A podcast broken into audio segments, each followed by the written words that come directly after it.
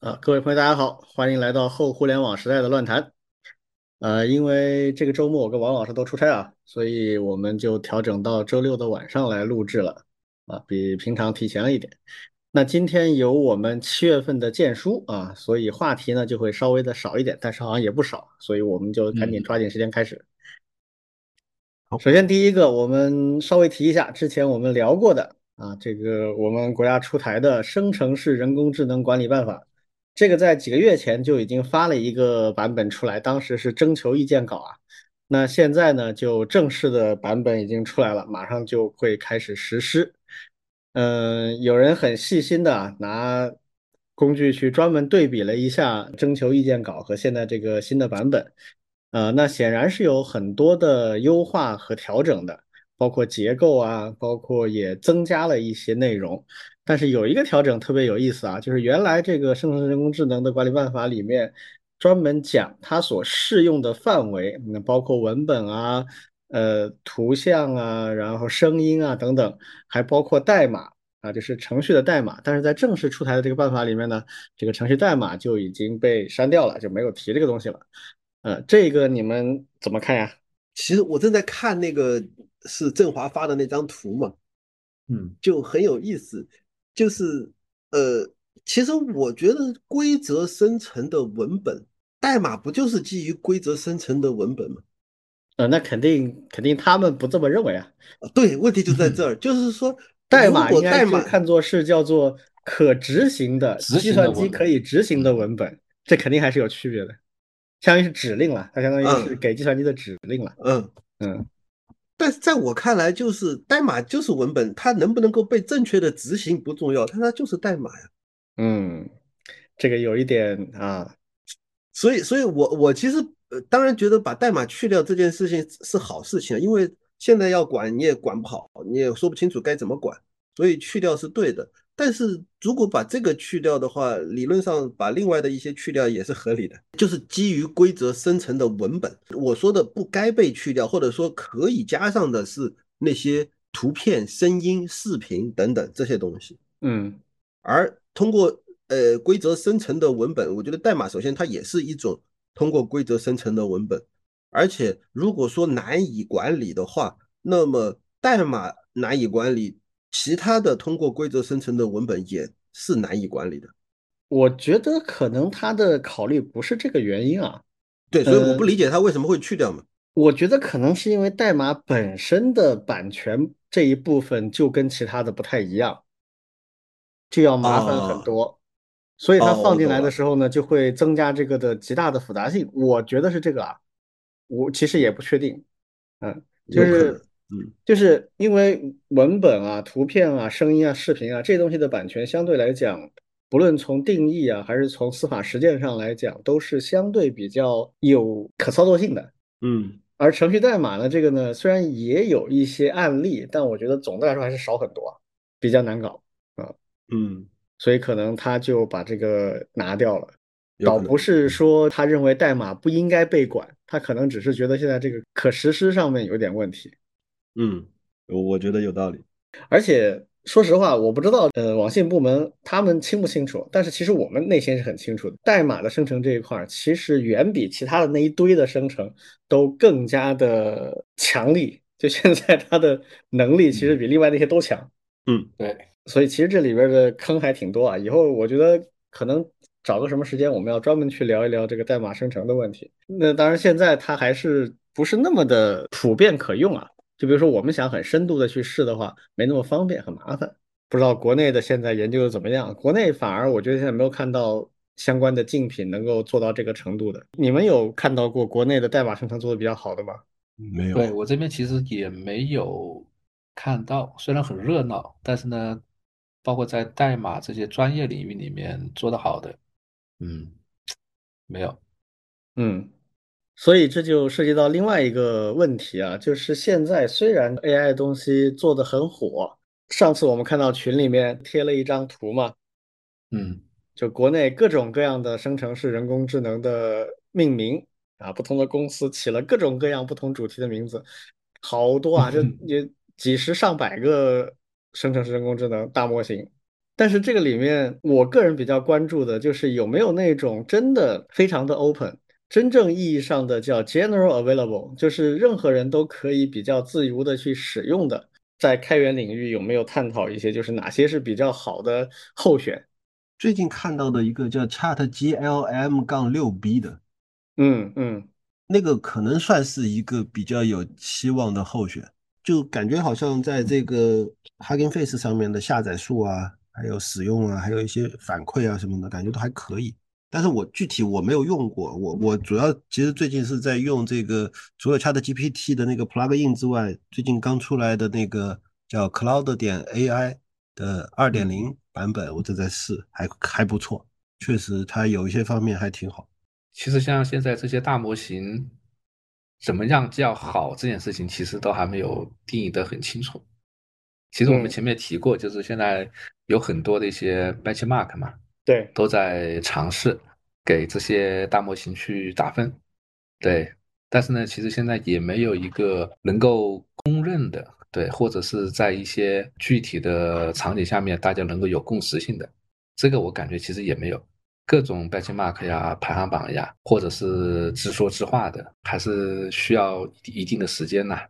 就其实我的逻辑是这样。这些大模型现在这段时间已经看得出来了，有一个特别强的、啊、OpenAI 的模型在那里摆着，然后下面有若干个比较接近它的，然后还有一大堆虽然不接近它，但是好像也没有代差，也没有特别明显的数量级的差异，但是明显是差一点的啊。这种很多，有几十几百个。好，什么才有希望突出重围的呢？我们之前也讨论过，就我觉得一定是一个开放的模型。老庄提到的这个 OpenGLM 我也比较关注啊，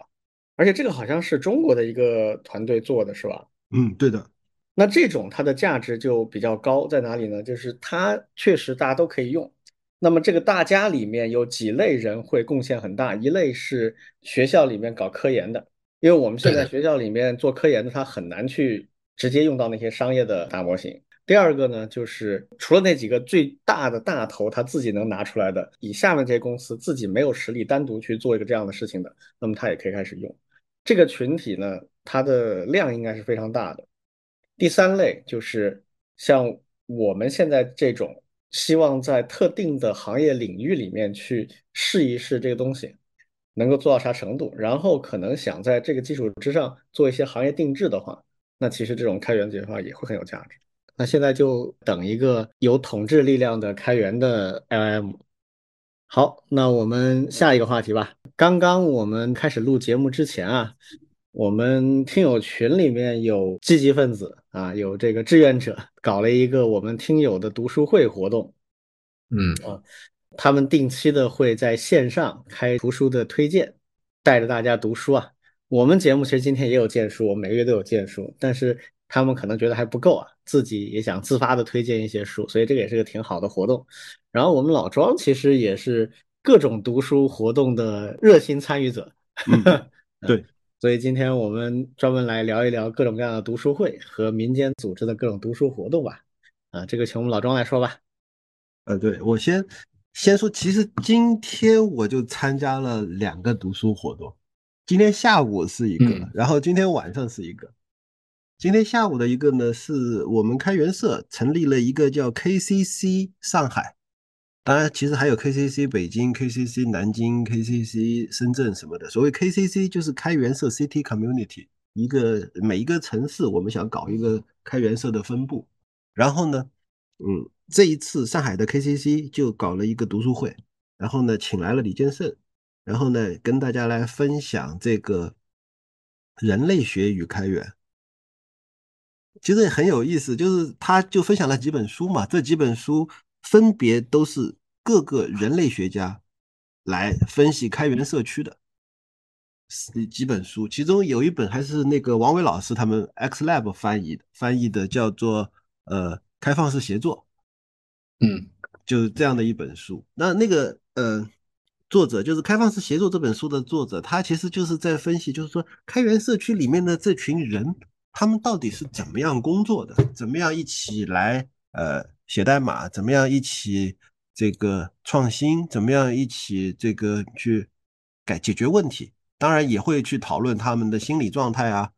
他们的这种压力啊，以及他们的疲惫感啊，等等等等。所以就是这样的一个读书会，然后大家就会在分享，就是各自读到的书，以及呃通过读到的书产生的，或者说更加深了的对开源的理解。这是读书会，这种读书会是线下的，一般一般我们会从呃下午两点到六点吧，差不多四三四个小时的样子。然后晚上的这个呢也很有意思，也是我们群里的一个一个听友啊，他发起的一个。呃，这个线上的读书会，然后呢，这个读书会的协作机制就很有意思，就是完全是在 GitHub 上面的。就是首先他创建了一个仓库，然后呢，我们各自就是在仓库上面提 issue， 意思就是说下一次会议我准备分享一本什么书，就每一本书就是一个 issue。呃，分享完了之后呢，可能呃回头如果大家有兴趣的话，也可以在那个 issue 下面回复，呃，大概有什么感想啊，有什么评论啊什么的都可以。呃，当然，它还有一个线上的一个呃在线的交流，呃，每个人大概有三十分钟的时间，可以呃分享自己的书，读过的书。其实，其实我前面依依不舍的下来的，因为要跟王老师、李斌他们录节目了。前面在我之前的一个人分享的是这个，嗯，人类为什么要睡觉？其实是一本科普科普书，但是讲的非常有意思，嗯、呃。就是讲到这个，比如说你如果睡眠不足会产生哪些危害，然后如果你想睡个好觉，你又是哪些办法？呃，比如说喝酒并不会真的让你呃获得更好的睡眠，它只是相当于是一种轻量的麻醉等等，讲了很多，也很有启发，也也改掉了我的，就或者说是提醒了我一些过去的一些错误的认识。这样这样的一种读书分享，我觉得是非常有有意思的。当然，呃。接下来我就跳，我就出来了。分享完我我今天晚上要分享的一本书之后，我就出来了。呃，所以所以其实还挺遗憾的，没有听到后面的。这是第二种呃读书会。其实我在呃除了这两个读书会之外，我在很多年前参加过一个读书会，叫强读会，就是强制读书。咋强制啊？就是它是一个微信群，呃不是，当时是一个 Q Q 群。然后呢，这个 Q Q 群呢，每个月会投票选一本书出来，然后规定每个月这个月里面你必须把这本书读完，读完了以后下个月要交一篇书评，所以就叫强制读书。然后，但是我参加了两次以后我就出来了，不是不是因为我读不完那些书，而是因为那些书本身不好不好，就我读了以后觉得那书不咋地。虽然我硬着头皮读完，而且还写了书评，但是我那书评其实也没什么好话，就是这种书怎么回事，就诸如此类的。那书怎么选出来的呢？投票呀，啊，大家投票，但是但是其实是群主群主的个人口味会占了很大的因素。但是投票也有一个，就是说拿哪些书来投这个问题啊？对啊，就那个那个强读会是呃，你可能也认识的一个人叫阿月，就是当年在这个。呃，网上写穿越小说叫新宋的那个作者，嗯，他是他是一个历史系的研究生，然后呢，同时还写这个穿越小说，所以他推荐的书上来就是那个那个历史类的，但是那些历史类的的，就从他的专业眼光来说，可能还挺有意思，但是从我们这种普通阅读来说，就觉得这书写的很不咋地，嗯。所以，所以我后面就退出了。嗯，这是一种。还有，还有，我还参加过的一类读书会是那种呃付费的读书会。这种读书会其实还挺好的，就是他也会呃，就是先让你交钱，交钱以后让你加一个微信群。这个微信群的话呢，也会就是说他会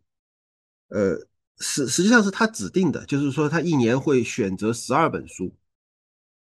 这十二本书可能是一个大的主题，这一年下来我们比如说专门是探讨人类社会的呃一一个各个方方面面的，或者是探讨这个情感生活的方方面面的，反正就是这样的，一年十二本书。然后呢呃每本书的话呢，就这一个月它不会强制你读完，但是呢它会鼓励你读，也鼓励你这个呃热心的读者在这个群里面去分享你读的片段，或者说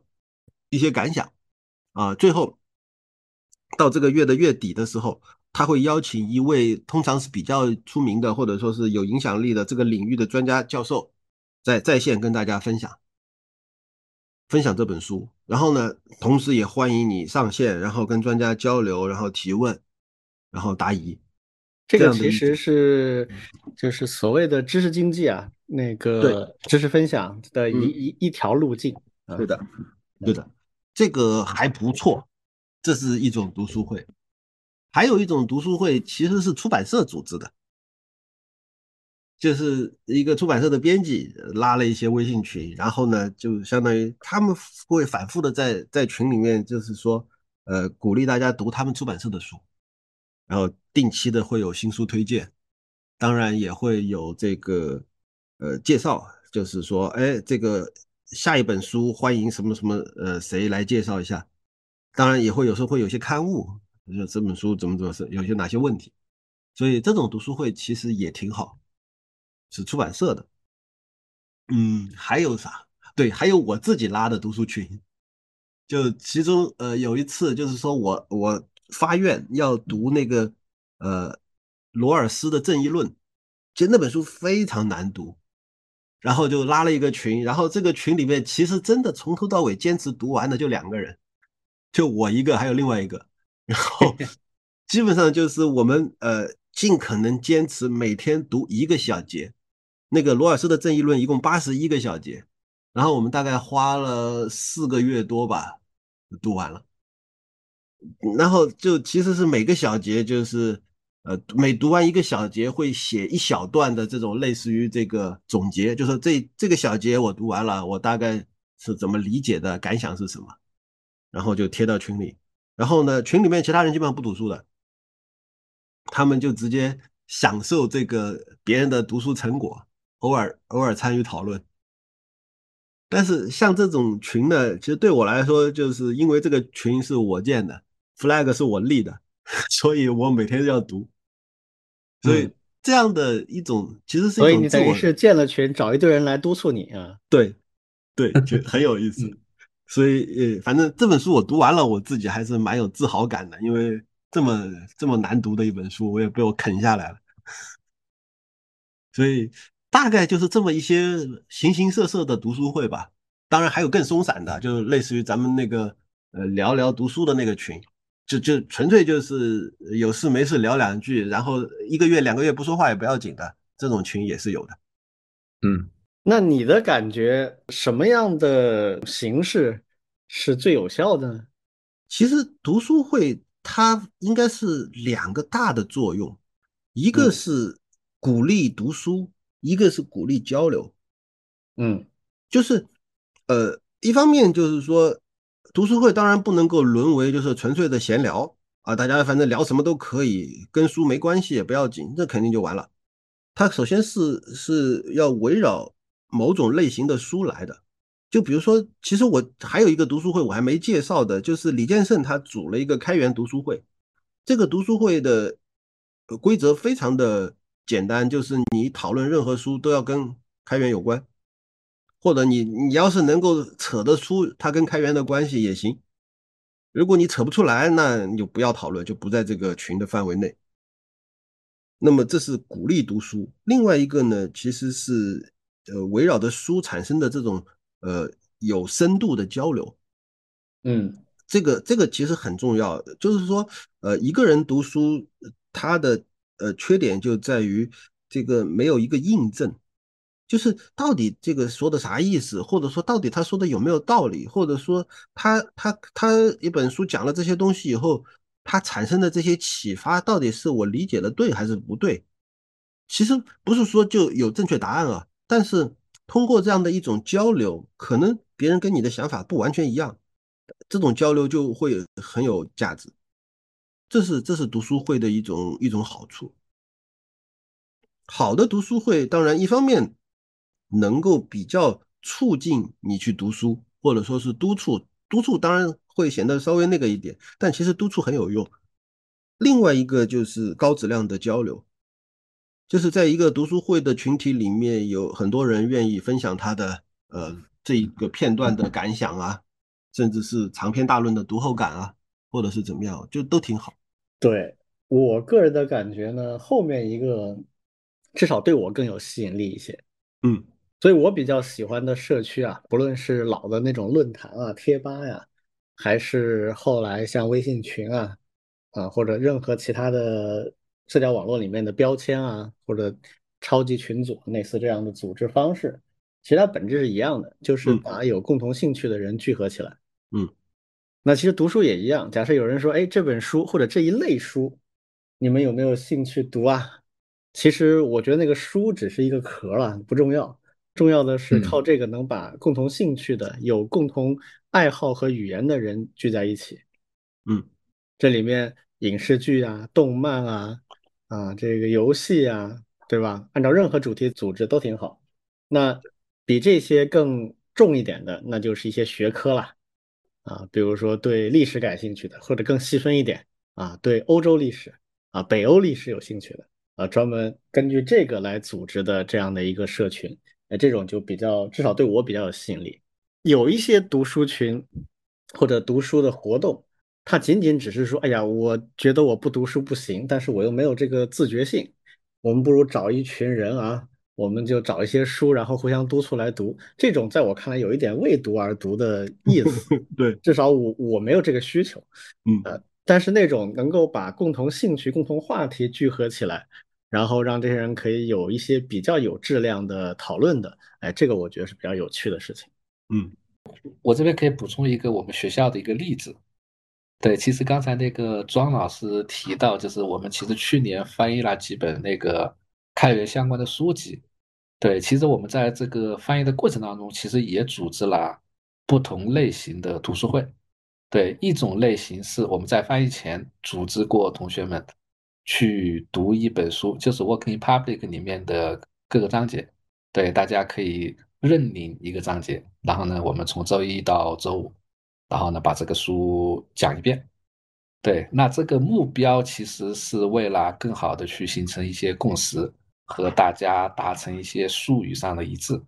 对，因为我们接下来就会去翻译这个书了。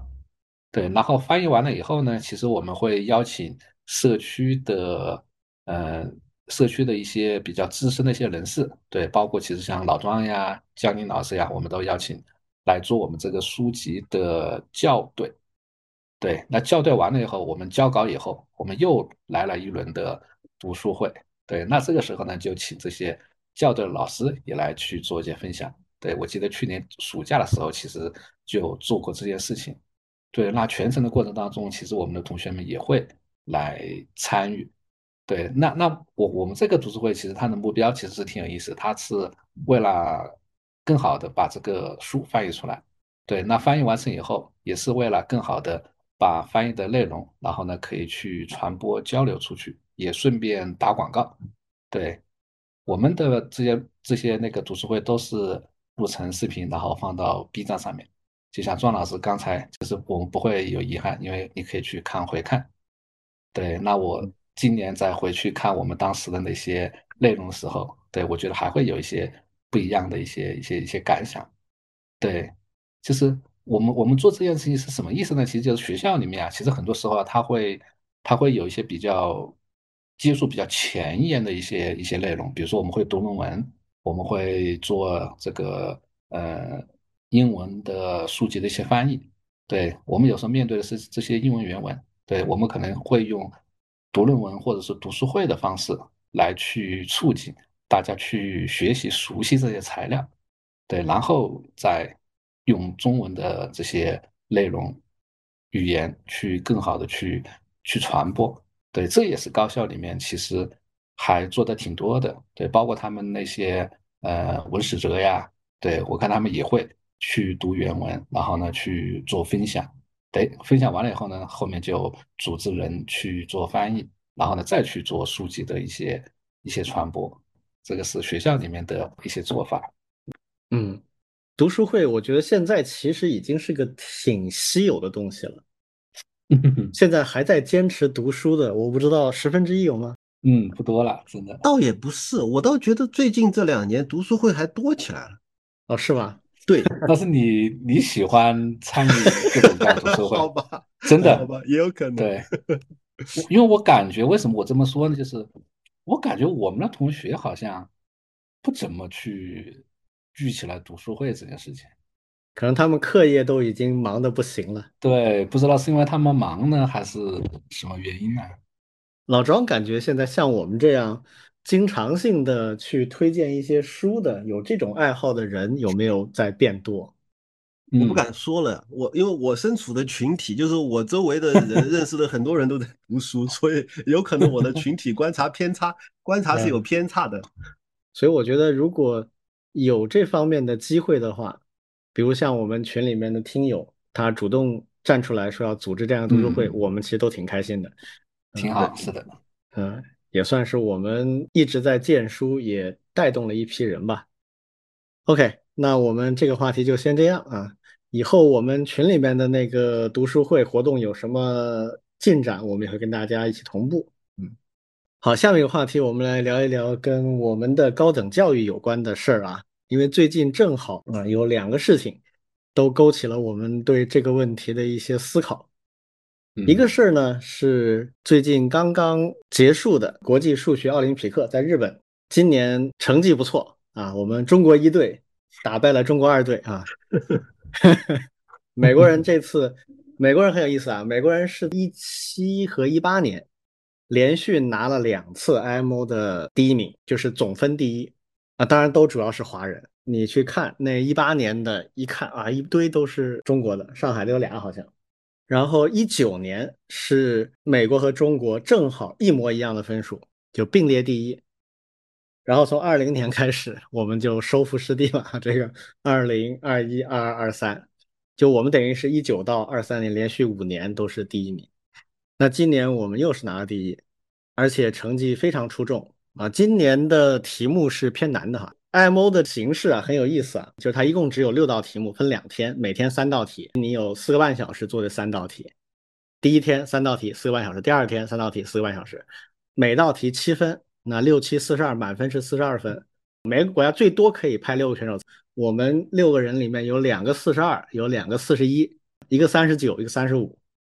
就是有两个满分，两个接近满分，一个相当接近满分，还有一个稍微差一点，所以得了第一名。美国比我们差一点，大概差十来分吧。嗯、然后这六道题里面有一道特别特别难的，就是第二天的最后一道题。 I M O 的风格是这样，就两天的三道题里面都是第一道非常简单啊，当然这个非常简单也是相对而言的、啊、就是一般的人也基本上没戏啊，当然相对其他会简单一点。然后每天的最后一道题会比较难，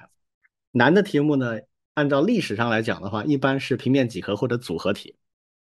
今年出了一道难题，就是第二天的最后一道题是一道平面几何题。这道题目是非常纯粹的平面几何，没有任何平面几何以外的什么背景，它就是一道平几题。它讲有一个正三角形，然后正三角形里面又有一个小三角形，小三角形满足一些条件，然后让你证明一个结论。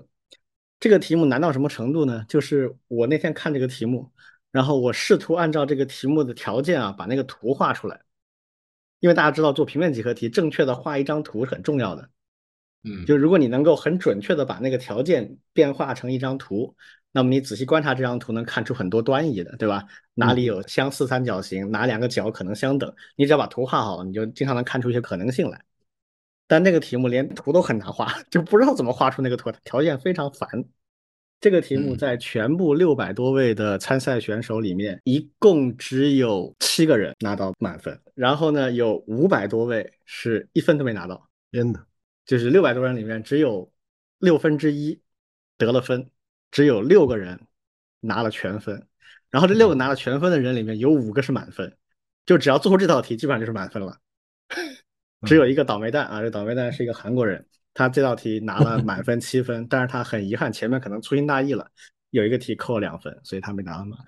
但这个还不是最难的题，最难的题是非常有名的一道题啊，二零一七年俄国人出的一道题，讲这个兔子和猎人的一道组合数学。这道题更离谱啊，这道题是参加比赛的所有的人里面拿了分的只有七个人、哦、只有两个人拿了满分，然后另外有五个人多少得了一两分那个是一个臭名昭著的难题啊，这个就扯远了。反正大概意思就是说 I M O 是一个非常非常难的，但它是局限在初等数学，它不涉及任何高等数学，没有微积分，没有呃线性代数，没有矩阵这些东西，就一般不允许用到这样一些技术，纯初等数学，但是非常非常难，真的很难。等于就是我觉得是智力水平的一个考核了。那这个比赛结束之后呢，我们就看到国内有非常多的讨论，有一些视角让我都觉得非常的意外啊，就不知道他们怎么想出来的。比如有一位说，这个奥赛中国国家队六个人啊都拿了金牌，四十二分满分三十五分以上算金牌，那我们全部都是金牌，六个人，但是中西部省份只有一个人，这个是为什么啊？有一堆的反思和评论啊。还有另外一个言论是讲说，数学奥赛啊，中国就拿第一，但是呢孩子们的大脑已经被用伤了，就类似这样的言论有一堆啊。嗯，还有这个人脑子已经已经伤掉了呀。啊，对。还有一个更常见的就是奥赛拿这么多冠军，但是为什么没有诺贝尔，为什么没有菲尔兹奖呢？菲尔兹奖是数学领域的最高的一个奖项啊，经常被人称为是数学的诺贝尔奖。我还看到一个特别搞笑的评论是这样的，有人讲了一个统计，就是最近十来年菲尔兹奖得奖的人当中，有一半是拿过奥数的金牌的。然后下面有一哥们评价说啊，得菲尔兹奖一半奥数金牌，另外一半没有奥数，那说明这个奥数拿不拿奖也没啥区别嘛，大家都一样的。呃，然后我就去回了一句，我说这可见有的人的数学确实跟别人就是有差距在这里了。嗯，嗯，这个就带来一个我们那个延展的思考，就是我们国家的精英教育到底做得好还是不好，到底精英教育重不重要？另一个话题呢，在圈子里影响可能更大一些啊。就是著名的青年生物学学者颜宁，他最近发了一条微博啊，也非常有意思。他在微博里面讲，就是说他最近参加了一个博士生的推免考试，啊，就所谓博士生的推免就是推荐免试，到他这里面试的那肯定基本上已经是最后一轮了，就这一轮过了，基本上就录取进来了，就可能会到他们的那个研究院里面去读博士了。然后他说，常规问答以外，他有一个保留问题，就是他经常会问的一个问题，是什么问题呢？他就是说，假设十年以后你成为了一个 P I， 就 Principal Investigator， 这是一个专门的词儿啊，这个词儿的意思就是单独领导一个研究团队的那个 leader 啊，一般来讲都是博导，就是如果你十年之后你开始单独的去领导一个科研团队，你所需要的资源是充足的。科研团队人员是非常优秀的，你可以挑最好的，经费也是够用的，实验设备客观条件全都是顶级的，时间也是你自己安排，就是所有的客观条件都最好的，那么你最想探索的科学问题是什么？啊，换句话说就是你这一辈子有什么科学问题或者技术难题你能解答或者突破，就觉得今生无憾，就是你这辈子就想做的那件事儿。哎，结果他的评价是啊，他说二十多个同学里没有任何一个回答让他眼前一亮。当然他也解释了，他说他历来都是这样啊，问最刁钻的问题，在打分的时候呢都比较宽松啊，不用担心啊，问题不大。当然我觉得这里面透露出来的是一个非常有意思的问题。我们看到这个新闻之后，我们几个人都看到了，然后我们不约而同的就在群里面讨论了。然后我当时的一个困惑就是，在我看来这个问题不难啊。这是一个开放性的问题，而且不太会追问你很细的细节，嗯，你只要对这个领域呃，有一些了解，把它的前沿的东西拿出来说一说不就行了？这个问题为什么会觉得很难呢？大家都答不出来呢？嗯，然后后来我们讨论下来的结果，这确实是一个很有意思的问题啊，呃，它关系到就是我们大学里现在在培养博士最顶级的科研人才的时候有哪些问题啊，所以这两个结合起来啊，我们觉得是一个共同的问题，就是我们国家的精英，尤其是科研的精英，他的培养有没有什么问题？我们的现状是怎么样？我刚才花了很长时间来交代这个背景啊，下面时间交给我们另外两位老师啊，老庄跟王老师，你们怎么看这两个话题？其实那天在群里咱们也聊到，就是我我会从这个颜宁啊提的问题联想到其他的几个问题，他们其实它的结构是类似的，就是为什么中国没有什么什么什么的像西方那样。嗯，颜宁的问题就当然就是说，为什么我们的这些呃最优秀的呃博士候选人没有像那些呃我在国外看到的那些博士候选人那样的呃叫做呃，叫什么 dream bigger， 嗯，能够有远大的梦想，嗯，为什么他们都想不到这么远？这个当然，当然这个是一个很常见的问题。比如说，嗯，为什么我们中国人没有像呃那么多西方那个什么什么国家一样的拿诺贝尔奖？呃，为什么我们没有这么多人拿菲尔兹奖？呃，为什么我们的中国没有发展出资本主义，对吧？嗯，为什么我们的中国没有呃发展出这个西方的什么科技？为什么我们没有这个产生这个呃叫什么产业革命？呃，那个叫什么革命啊？工业革命，工业革命，对对，嗯、所有的这些问题本质上是一样的，就是呃，为什么我们中国呃到现在呃搞了这么多年，搞成这个样子，还没有像人家那样的呃结果，或者说没有得到那些东西？最常见的其实就是在中国人没有人拿诺贝尔奖之前，会说为什么没有人拿诺贝尔奖？等到这个呃什么莫言拿了文学奖之后。就问为什么我们没有人拿理工科奖，嗯，然后屠呦呦拿了这个生物化学奖之后，然后又开始问其他的。其实这个问题现在少一点，为什么没有物理和化学？对对，问题会，但是会少一点，因为呃，毕竟已经有人拿过了嘛，对吧？现在会更集中于这个为什么没有人拿这个菲尔兹奖，或者说为什么我们拿诺贝尔奖的人那么少？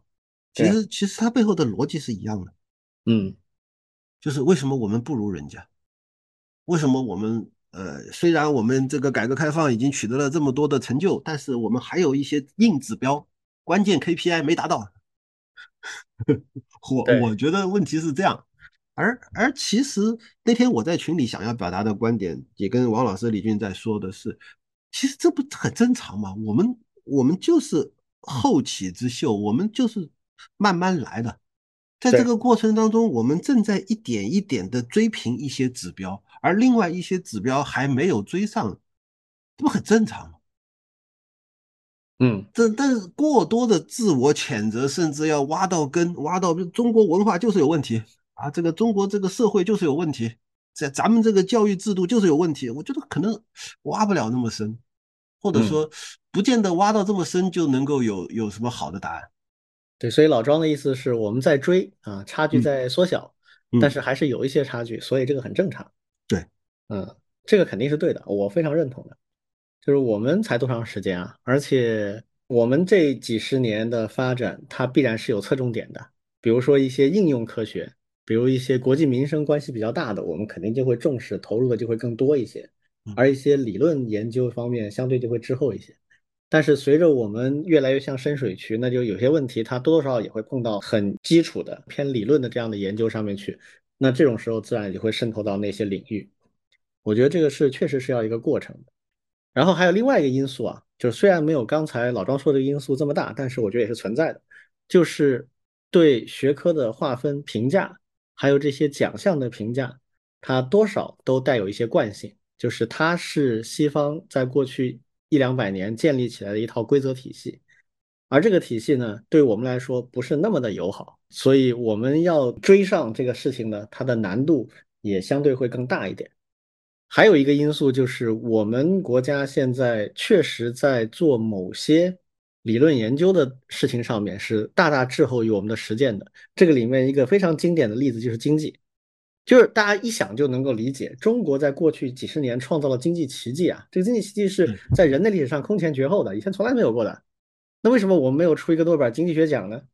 就如果能把中国在过去几十年经济崛起的这个道理想明白，变成理论的话，那一定可以得奖，因为没有人能跟你打这个，在硬的指标上跟你打。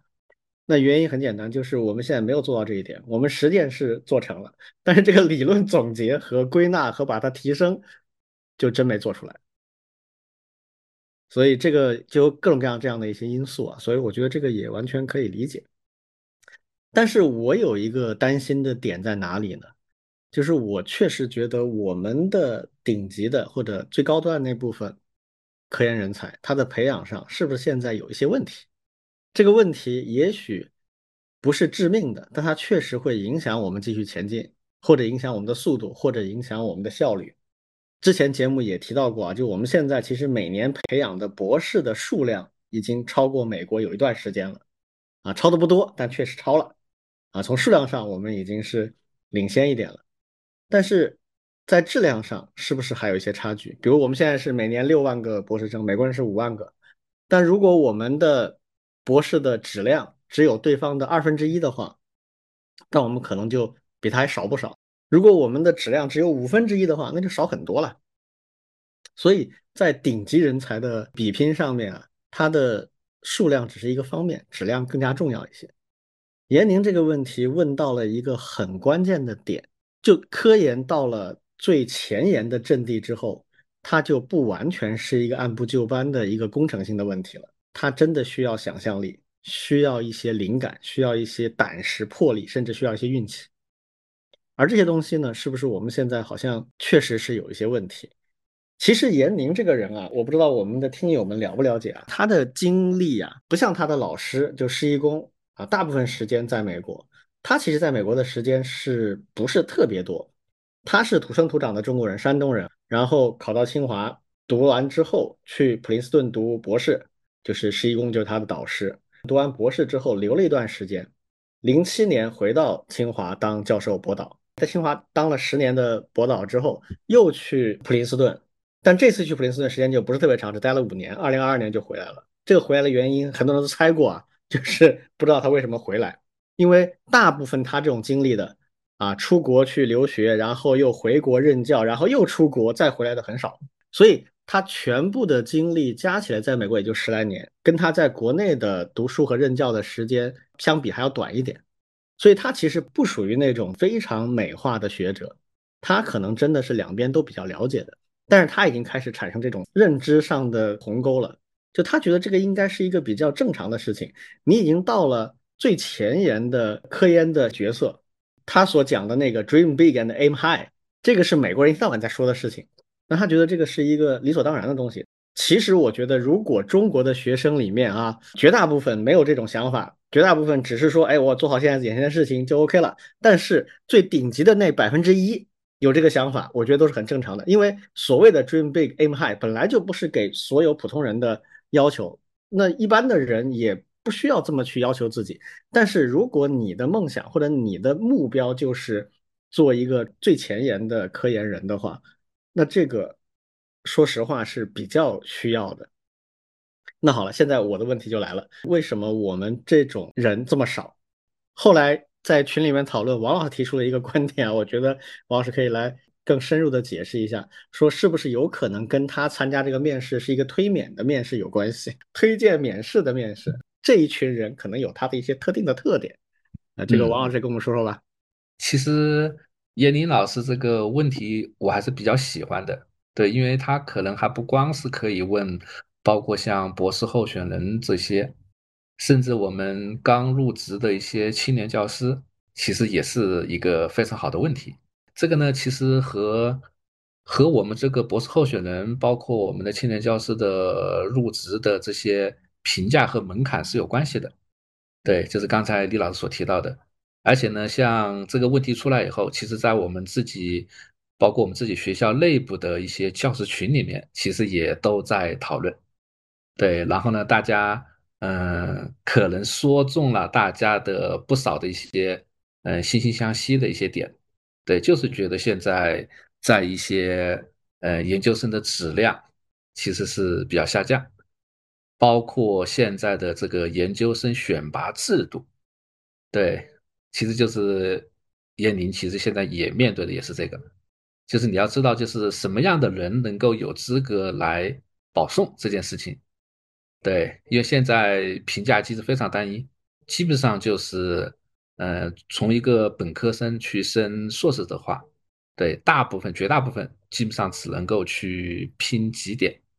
对，而且呢研究生保研这件事情基本上也主要是用绩点来去做排名。这个绩点具体怎么算啊？对，绩点其实就是把你的每门课程的成绩做一个折算，然后呢算成你的绩点，简单来说就是你所有的课程的成绩好，你的绩点就可以排到前面。嗯，对，而且呢绩点其实它总的来说还是蛮单一的，就是看你各科各科的成绩加权的一个求和的一个程度，简单来说就是这样，和和和高考其实是呃本质上是一样的了，对，不同的科目然后呢加起来，在基点也是。所以说呢，他所评价的东西就是你的课上最后的那个考试。如果你的所有课就是考试的话，那其实就是看你的那些呃高考是考五门考六门，对吧？那研究那个本科生研究生就是看你的那二十门三十门的课程考试。嗯，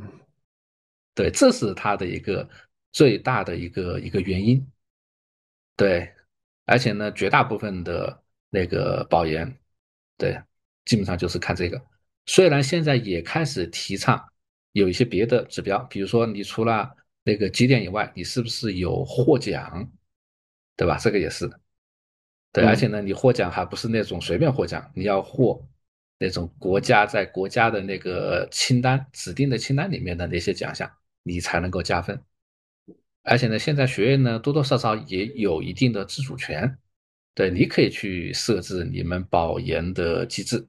但是呢基本上就是大家去看也是看绩点。对，因为像大竞赛这种像 S M 比赛呀这些比较著名的能够算得进去的，那基本上绝大部分人是没有的。嗯，那个更难。对，更难。导致了一个什么样的问题呢？导致了就是很多学生就会比较卷。嗯，来来了以后就开始去刷题目，刷那个课程。而且这件事情呢在学校里面其实是确实是特别明显的，就是在本科生和研究生期间他们对课程的态度。本科生是非常较真的，你考试的形式，你最后给分的规则，嗯，他是很较真的，因为这涉及到他的绩点。对，因为绩点就涉及到他是否能够保研，嗯，包括出国申请也是。研究生呢就不 care， 你多一点少一点无所谓。对，因为那个找工作大概率是不看这些 不, 不看这些的。嗯，而且呢那个凭一些奖学金或者是优秀的那个毕业学生基本上也不看这个，他是看你的那个科研成果嘛。嗯，比如说你发了多少论文，他是看这个。嗯，对，其实还是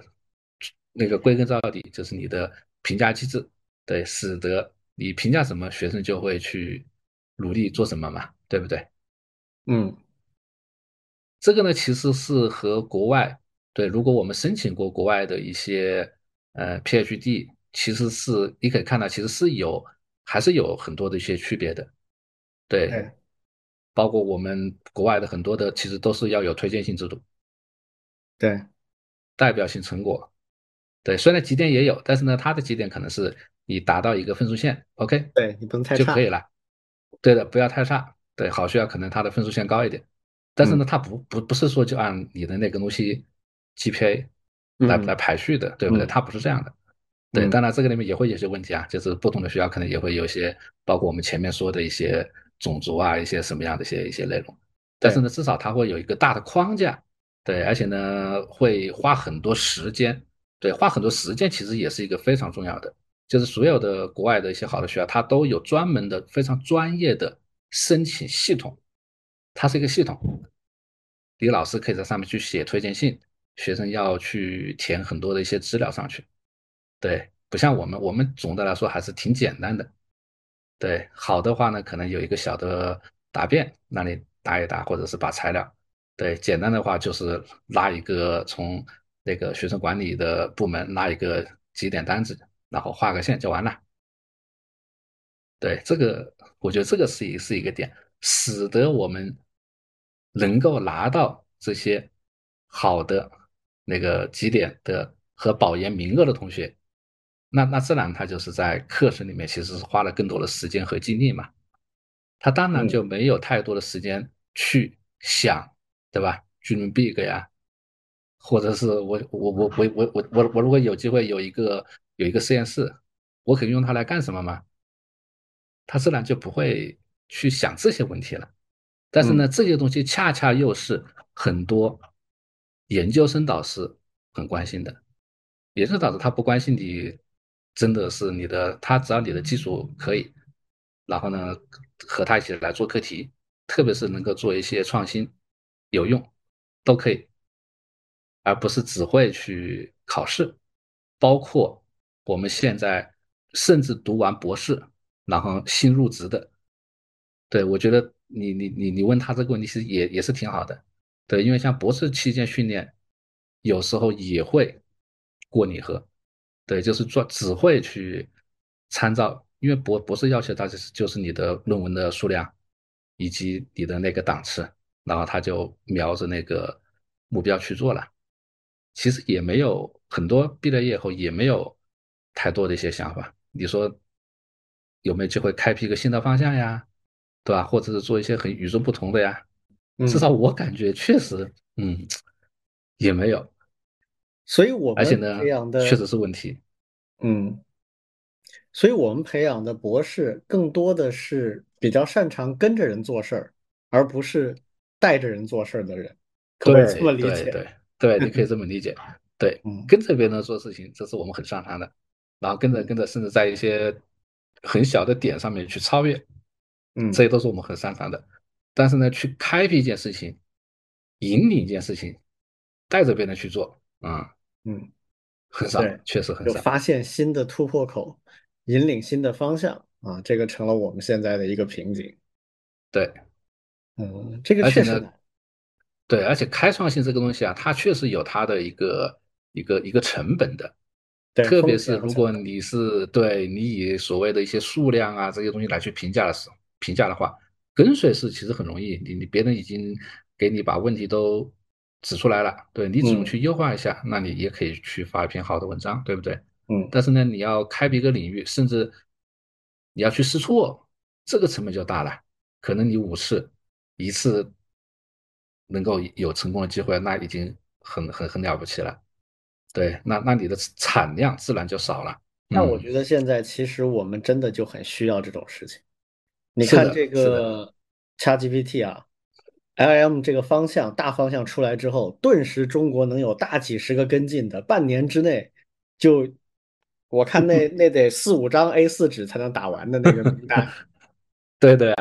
是的呀，你看，但这种跟随的价值是远远没法跟那个引领者比的，嗯，所以当然我不认为就说那个就不对或者是不好，那东西也很有价值，但是我们也必须要开始在我们这个弱项上有所投入。这个其实我个人认为，它在深层次上面可以看作是一种顶级的精英教育跟普及性的教育之间的差异化。我们国家由于各种原因啊，社会主义制度、共同富裕。等等等等，我们是非常关注普及教育的。如果我们要按照最低水平和中位数水平来跟全世界各种国家比教育水平的话，我们肯定不差的，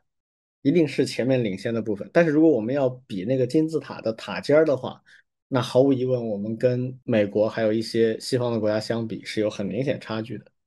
这个就导致了我们现在的这个问题，就是引领的这部分非常的不够。跟随到一定程度之后，嗯，你可能就没法跟随了，那这个时候就会很吃力，嗯、所以这个问题就比较难解啊。就其实刚才王老师说这个，我个人认为本科生这个唯极点论，虽然我们觉得不够好，但是好像也暂时没有更好的办法。那你就这么干，然后再有一些其他的补偿措施，我觉得也没什么大问题。但如果到了博士选拔和培养当中也是这种评价体系的话，那真的感觉上就有点问题。有没有什么其他更好的办法呢？我想说一个暴论啊，我突然想明白一件事情，嗯、就是我们我们先说一个假设，就是当一个竞争越激烈，那么我们当然越需要公平。嗯，那么所谓的公平呢，我们当然更希望的是客观值占更大的比例。嗯，这样才能够更公平。嗯，就比如说这个考试和面试的比例吧。嗯，那么考试的比例越大，面试的比例越小，我们通常会认为它更公平。但是在我看来，就是低层次的教育可以追求公平。对，暴论是，如果是精英教育的话，我们可能要放弃一部分的公平。这个我完全同意啊。然后这个所谓的不公平，甚至就是走后门，甚至就是某某教授的儿子，他就是有更大的比例进学校，进进到这个呃面试通过。不一定是儿子了，就呃不就就比如说某某看好的人吧，甚至就是我一眼看中了，对对，听上去一点都不公平。对的，这是这是第一个。第二个就是，其实，嗯、呃，王老师前面在说的卷，卷的问题就在于我在一个非常这个呃叫做稳定的目标前面，我当然是奔着那个目标去就行了。但是这样的话呢，大家其实就开始拼消耗，就是你晚上不睡觉，嗯、我晚上不睡觉、嗯，我明天也还不睡，对，就就是这样。但是这个带来的问题就是。呃，所有的人都被卷到没有业余时间，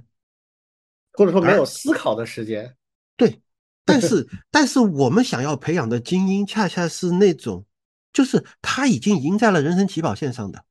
他甚至已经被保送到了什么什么地方的，因此他有大量的闲暇不干正事儿，就是去想一些有的没的，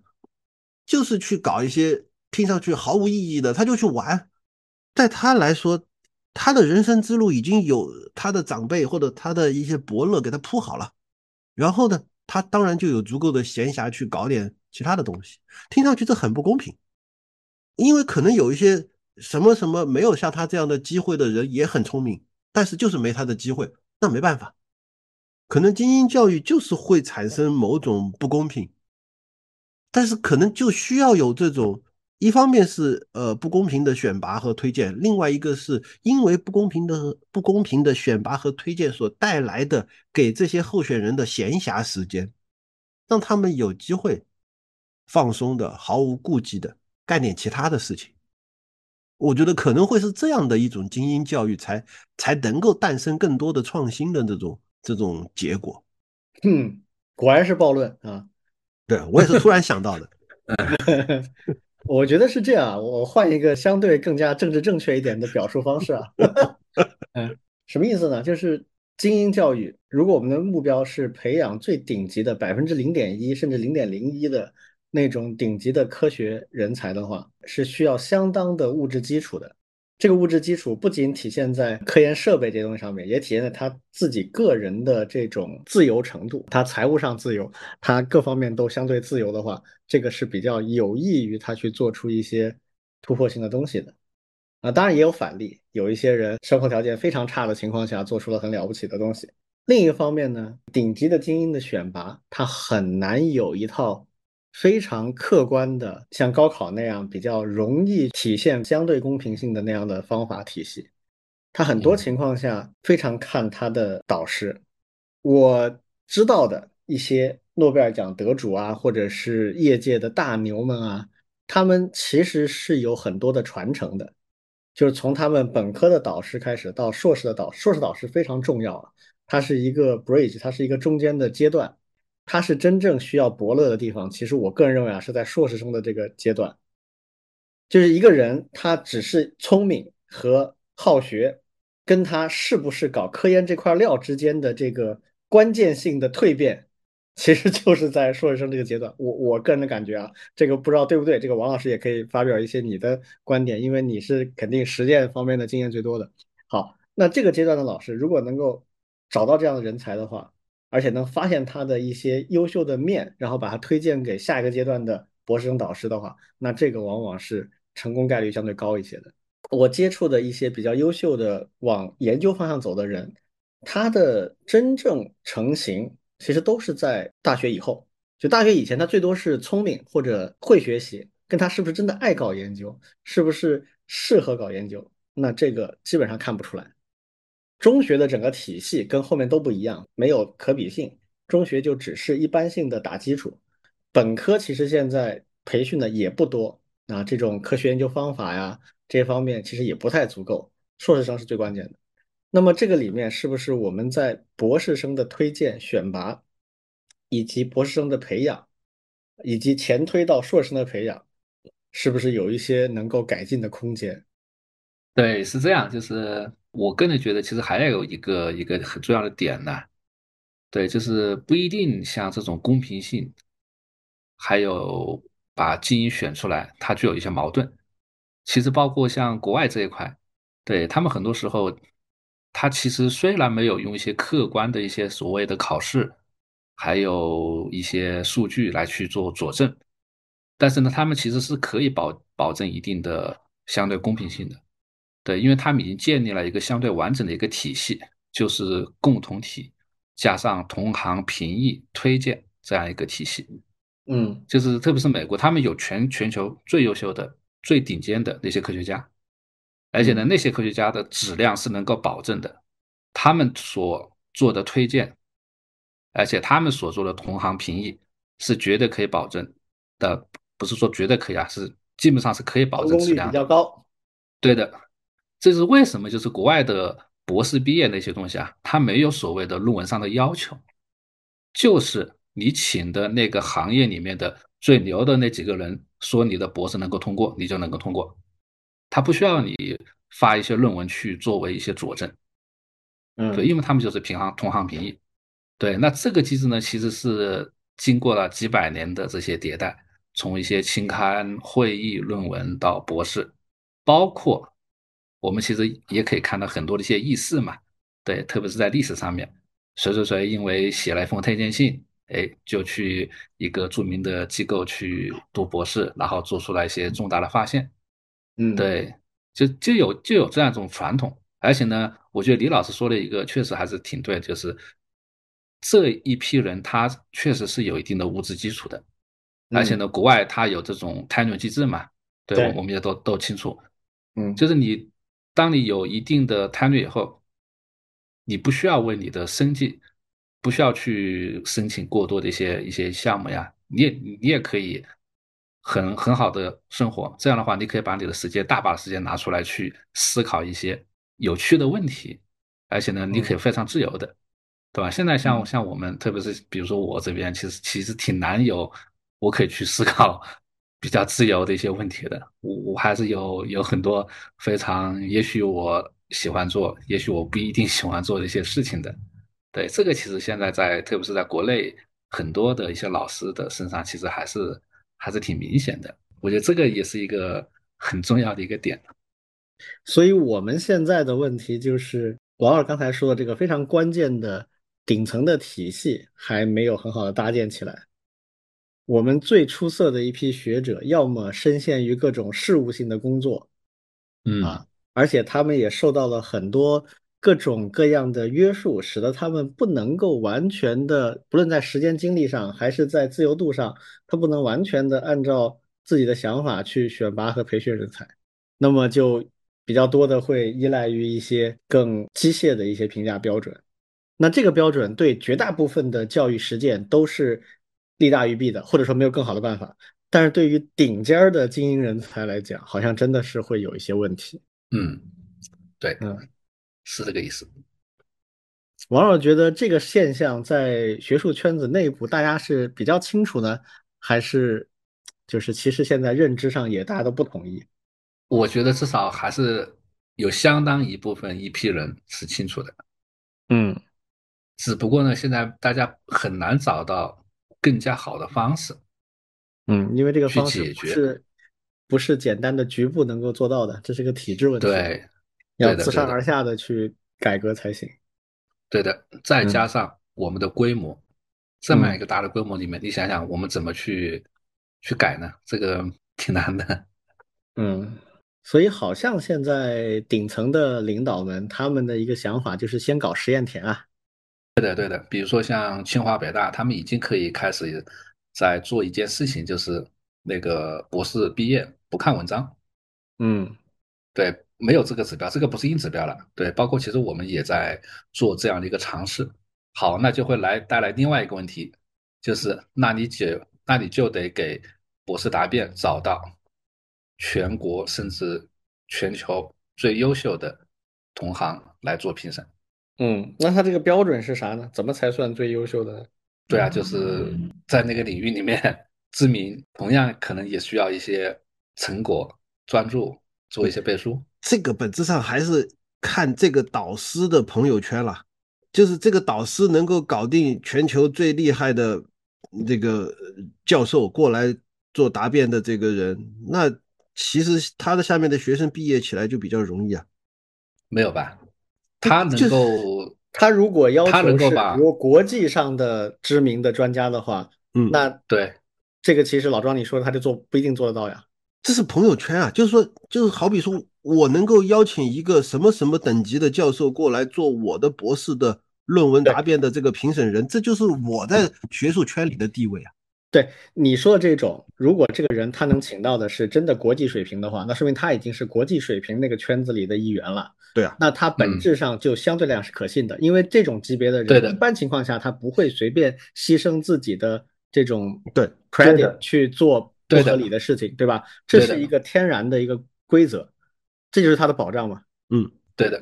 但如果现在的问题是他只在国内圈子里找的话，就没有这么强的一种背书或者这样的一种可靠性。嗯，对，就是你找的也许是过来给你放水的呀。对啊，就就现在就怕这个嘛，就实际上就是学术腐败嘛。这个就哎，这个问题就更深了。对，而且像现在国内的一些基金评审、项目评审也开始实行代表作了，这也是一个好的进步。啊、对，不是像以前数你你你填你发的文章什么 A 类 B 类有多少，填一大串，现在就看代表作。这样的话呢，可以去同行来评价它的重要性。嗯嗯，这个也是一个好的趋势。我觉得其实现在有些东西是在改的，只是我们可能会它速度不会特别快了，所以我们能看到的变化呢会没那么快。对的对的对的。但可能过个五年十年可能会有一些看得见的变化。你像那个清华搞姚班秋班也有一段时间了，他那个就是野心更大，他是直接从中学去选拔直通到顶级人才的博士班，就是邱成桐啊、姚姚希智啊，他们邱班姚班，这个国家给他们的政策就是你们可以跳开中国所有的现行的选拔体系，高考都可以不用理，你想怎么选你就怎么选，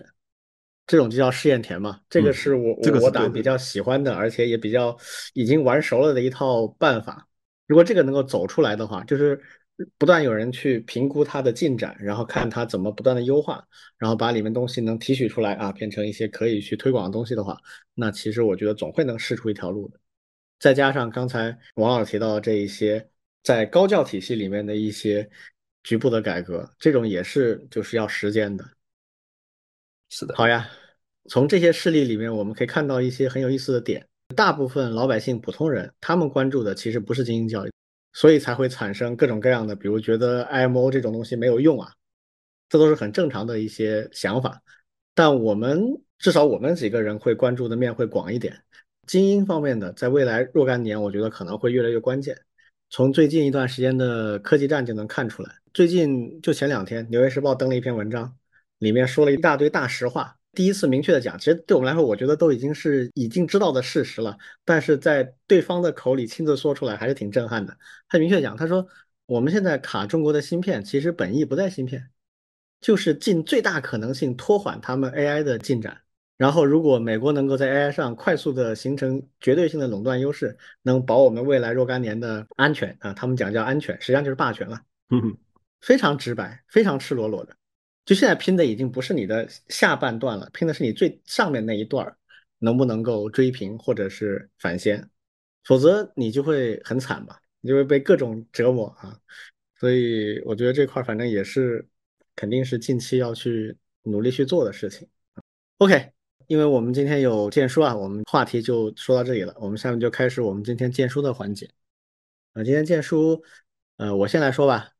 我今天要推荐的一本书是呃严学通老师的一本比较学术的著作，题目叫做《世界权力的转移：政治领导与战略竞争》。呃，这本书是二零一五年出版的啊。这本书它实际上呢，题目听上去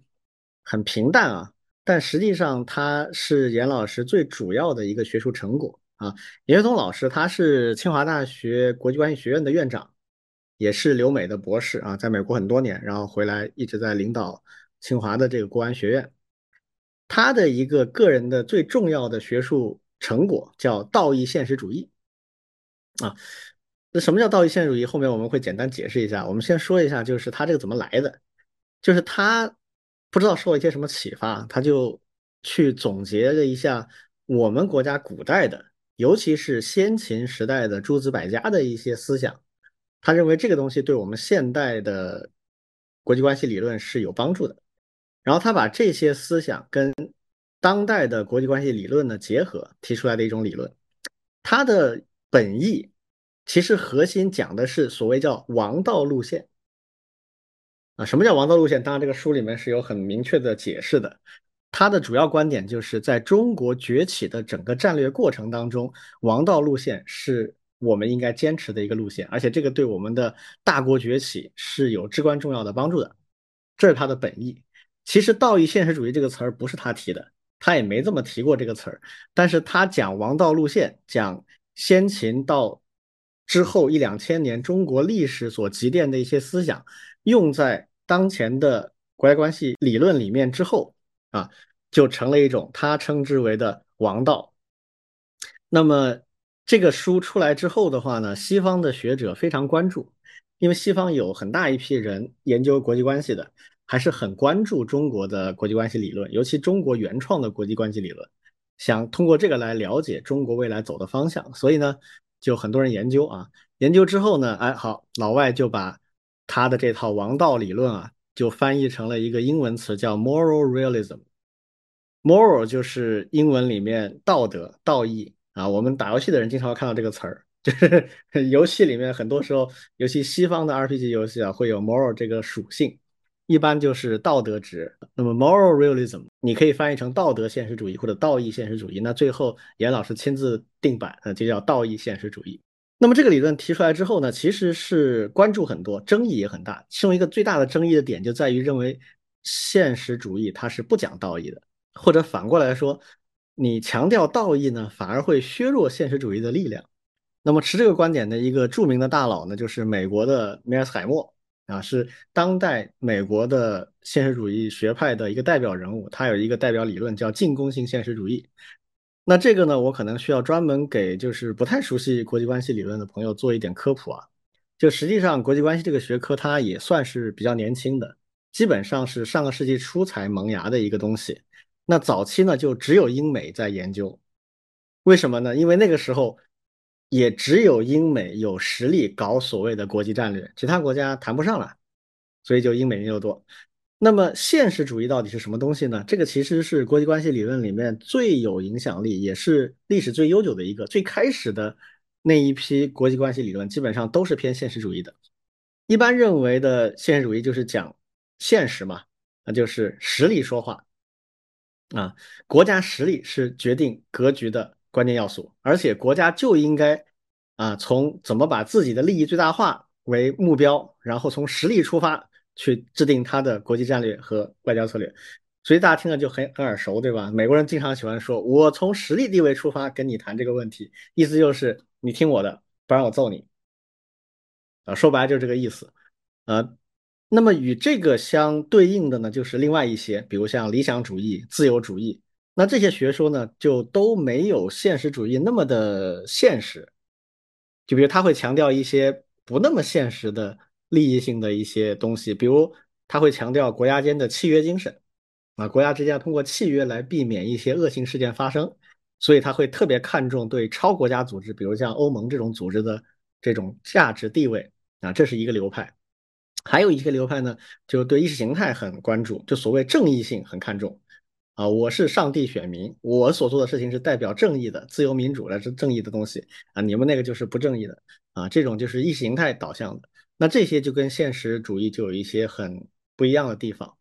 所以大家就可以理解为什么很多研究这个是理论的一些学者啊，他会觉得嗯、呃，严老师所讲的这个道义现实主义有点自相矛盾，你都已经现实主义了，实力出发，利益最大化了，你还谈什么道义啊，对吧？你一谈道义，那有的时候你就必须做一些违背自己的利益的事情嘛，所以他认为道义跟利益是有一些呃冲突或者是自相矛盾的。那随着国际格局啊，在二战以后，我们知道人类的历史基本上第二次世界大战是一个很重要的分水岭，就二战之后产生了很多很多的变化啊，国际格局的变化等等，技术的变化，都使得人类的历史在二战之后跟之前非常非常不一样，很多东西不能借鉴之前的一些经验了啊，所以国际关系理论在二战之后也发生了多次的不断的演化。比如说在战后，美国连续打了两场不太妙的战争啊，都算是输掉的，一个是朝鲜，一个是越南。那这两个事情呢，很多国际关系理论就都没法解释，尤其是当时的现实主义流派。那美国从实力上来讲，比朝鲜、比越南都强很多啊，而且从维护自身利益的角度讲，揍他们也是应该的呀、啊。但为什么最后没揍得呢？就反而自己吃了很大的亏呢？所以当时的理论是没法解释这个现象的，所以后面就产生了很多改进啊。但是这些改进呢，在我看来呢，还也不是太灵。为什么？一个很突出的现象就是八十年代末九十年代初苏联解体，但是当时没有任何一个国际关系理论能够预测到冷战以这样一种方式结束，没有一个都没有。所以就英美主导的一直以来的国际关系理论，它就有一些先天缺陷。我个人有一个感想啊，我这种半路出家的爱好者，但是我有一些感想，就是我觉得英美也好，包括后来也很重视国际关系理论的苏俄的一些学者，他们所研究的历史都太短了，他们研究这个学科的素材不够，而且呢，他们又不太愿意放下身段来认真研究像中国这样的一些比较长的文明历史上的一些理论和案例。所以严老师他从历史入手做的这个探索，我是非常认同的。那这个事情呢，无独有偶啊，最近就最近上个月，我们一号也讲了，他讲了这么一段话，非常重要。他说，呃，中国文明具有突出的连续性，从根本上决定了中华民族必然走自己的道路。如果不从源远流长的历史连续性来认识中国，就不可能理解古代中国，也不可能理解现代中国，更不可能理解未来中国。啊，所以我认为这个思维是一脉相承的，是统一的啊。那回到刚才说的这个道义和现实主义啊，其实它真的是矛盾的吗？从一个熟悉中国历史的视角，比如像我这种人，我就会觉得它里面其实是对立统一的，那就是它的时间尺度。什么意思呢？就是如果你走的是一条不讲道义的霸道之路，那么你很难持久。你可能一段时间可以很强，但是你持续下去就会很难，你越压越不服得多啊。然后一旦产生一些呃时代性的变化之后，你可能就压不住了。而重视道义的王道路线，它可能在一个小的时间尺度上，比如说几十年一百年，它没有那么的霸道，没有那么的爽，但是呢长远来看更稳定，而且维持这种长期稳定的治理成本也会低很多。这个是中国历史上很多很多的事情证明过的。道义现实主义它是一个新的思想的方法，这个方法它的来源是西方没有充分研究过的中华文明的历史。很多汉学家研究这个其实假的，他研究的就是不透彻，而且也走偏的很多。而严老师他的团队呢是比较正宗的，能够把这些事情搞明白的，所以他这个有他的独创性。除了这个理论的独创性以外呢，我觉得这本书也有一个非常我很喜欢的点，就是它可以看作一个治学很严谨、逻辑非常顶级的学者，他是怎么做理论的创建的。这个严老师在前言里面他提了一个非常重要的有一个段落啊，讲到就是说他认为创建一个新的理论必须要遵循几个准则。那这个准则我个人认为概括的非常好，基本上可以对所有的领域所有的人都有启发。他讲他说，第一，你创建新的理论要立足于当前的事实和现象，那么在他们的领域就是立足于现在国际上的这些现象，要能够解释这些现象。你不能说我这个理论非常好啊，这些现象不符合我的理论，因为这个世界错了啊，这是不可以的。你一定要非常虚心的去让理论来解释现在正在发生的事情，实事求是啊。第二，他说理论概念要清晰，尤其是理论的适用范围要明确。比如他自己做的这个道义现实主义，他就很明确讲了，他说我这个只适用于解释大国崛起的成败啊。书中有一段也明确讲，他说这个理论对小国一点用都没有啊，如果小国去采用这个，甚至可能有害呵呵啊，甚至于对那些不算小国啊，实力很强但是呢由于各种原因没法成为全球领导者的国家也没什么用。说白了，他这个理论就是为中国定制的啊，所以他不贪心啊。这个呢，我个人认为非常重要啊。就我观察，有很多非常优秀的学者，尤其是他们成为网红之后，都会掉进一个陷阱，那就是觉得自己这套理论可以用来解释一切啊，这个是非常让人反感的，而且基本上都会使他理论越来越没有说服力。然后第三点，他说要愿意忍痛去修改理论的假设。一般来讲，你建立一个理论的时候，你都会依赖于一系列假设，因为你没有办法把所有的事情都论证和验证一遍。那这些假设实际上相当于你这个理论的一个公理体系了啊，你在这些公理体系这样一些假设之下，你再去做剩下的这些研究。那你在研究过程当中呢，基本上肯定会发现你最开始的一些假设是不对的。那么修改这些假设呢，会引起你整个理论大面积的改动，这个对研究者来讲肯定是一个很痛苦的过程，但这个是必须的啊，就是任何理论，尤其是社会学方面的，它不断的去修正它的理论假设，是让它的这个理论越来越成熟，而且能够做越来越多靠谱的预言的一个基石。嗯、呃，严老师他这个理论也是这样的，他其实很多假定他是多次的修改，所以他现在已经是一个相当严谨的一个理论了。他的适用范围很明确讲了，就是大国崛起，然后他的假定和他的逻辑非常严密，这个在社会学著作里面我个人看到的啊，这不多见。所以这本书刚才我们讲的啊，它实际上是专门为中国定制的一套献策啊，有点像隆中对了。那么他为什么要向我们的决策层献策呢？就是他认为采纳这个所谓的王道呢，是能够提升我们的崛起的成功率的。那为什么这个很重要呢？有一点非常大家，我其实以前也在节目里提过，就是我们现在面临的国际格局和挑战是没有先例的，是非常非常独特的。当代的国际格局有三大特点啊，分别是叫核平衡、知识经济和全球化，这三点都是人类历史上没有过的东西。在严老这本书里他也专门提了，他说核武器使得全面战争啊不再是争夺国际主导权的有效手段，因为打不起来了，大国之间你要争这个主导权，你不能真的干核战争啊啊，这个几乎是不可能的。虽然有些疯子说他可以打，嗯，但毕竟是极少数，一般可能性不大。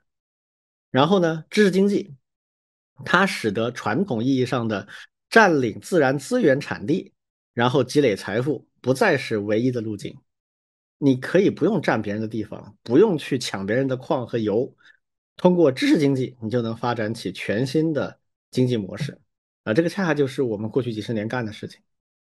最后全球化，它使得国家与国家之间的联系更加的复杂，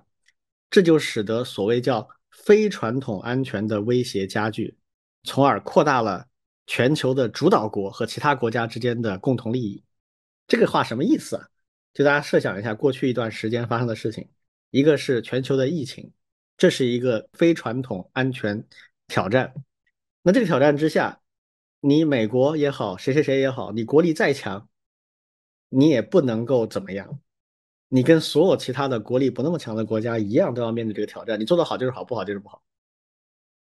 而且你必须跟世界上绝大部分国家合作，你如果不合作那就会很惨。然后最近几年发生的所谓的国际供应链的问题，美国人去搞脱钩断链导致的国际供应链的混乱也是一样的，就是你自己会承受非常大的损失。一般认为原来认为啊，就如果没有美国主动的这一系列的骚操作的话，它的经济衰退的威胁其实是比较遥远的，现在一下子提前了很多年。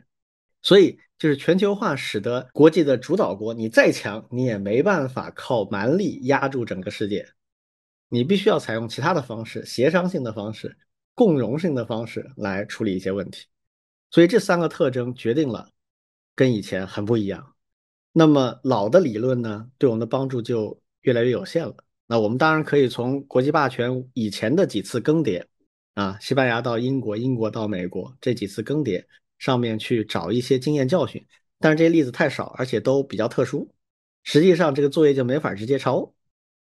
所以我们从更大的时间尺度，从中国文明历史里面去吸一些养分，去找一些真正的普世价值的话，哎，反而把这些普世价值现代化之后可能就值得一试。